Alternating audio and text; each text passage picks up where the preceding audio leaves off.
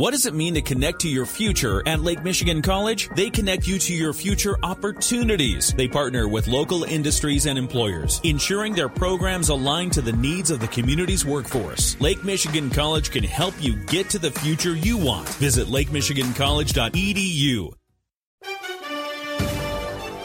Sorry, but I need to apologize ahead of time. The first part of today's sports news will sound more like the Houston sports news rather than the sports news in southwest Michigan. But the biggest college sports event coming to a conclusion as March Madness ended in April with the national championship game last night in Houston. Fourth seeded UConn continued their dominating run through the tournament with another double digit win with a 76 59 win over fifth seeded San Diego State. The Huskies' Adama Sanogo had 17 points and 10 rebounds and was named the tournament's most outstanding player. It's UConn's fifth national title, and UConn also becomes the fifth team since the bracket expanded in 1985 to win all six tournament games by double digits. And Michigan coach Juwan Howard was in attendance, as his former Michigan coach Steve Fisher was a former coach at San Diego State.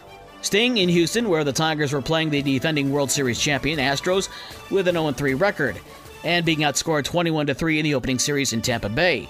But the Tigers' bats finally woke up with the game tied at 5 in the 11th inning, Matt Vierling stepped to the plate for the Tigers. The 1 0, swinging a fly ball to center. This will get the run home. This one's deep, way back. McCormick still going, and that ball's off the top of the wall and gone a home run!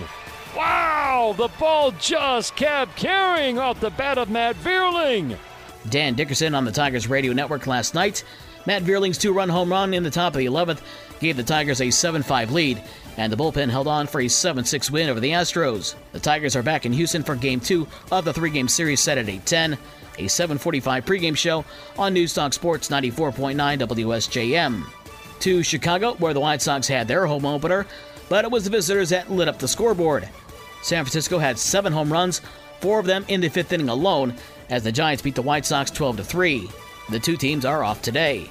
Down in Cincinnati, the Cubs jumped out to a 3 0 lead at the top of the first, only to see the Reds tied just as fast in the bottom half of the inning before Jason Vosler's three run home run gave the Reds a 7 6 win over the Cubs. The Cubs and Redlegs meet again tonight along the banks of the Ohio at 640. NHL tonight, the Red Wings visit Montreal at 7, and the Blackhawks are in Calgary at 9.30. In the NBA, the Pistons host Miami at 7. One more Pistons loss will give Detroit the worst record in the league, and the best odds to land the number one pick in the draft. The Bulls are home tonight to face Atlanta at 8 o'clock. In high school sports from Monday in softball, Niles and Brandywine split their doubleheader with Brandywine taking the first game 7 to 5 and Niles winning the nightcap 9 to 3. In girls soccer on Monday, Watervliet with a 1 0 win at Berrien Springs, Michigan Lutheran beating Bridgman 1 0, and Coloma beat Brandywine 2 0. And for the rest of the scores from last night and the schedules for today's games, visit the podcast page on the station's website. With your morning sports for Tuesday, April 4th, I'm Dave Wolf.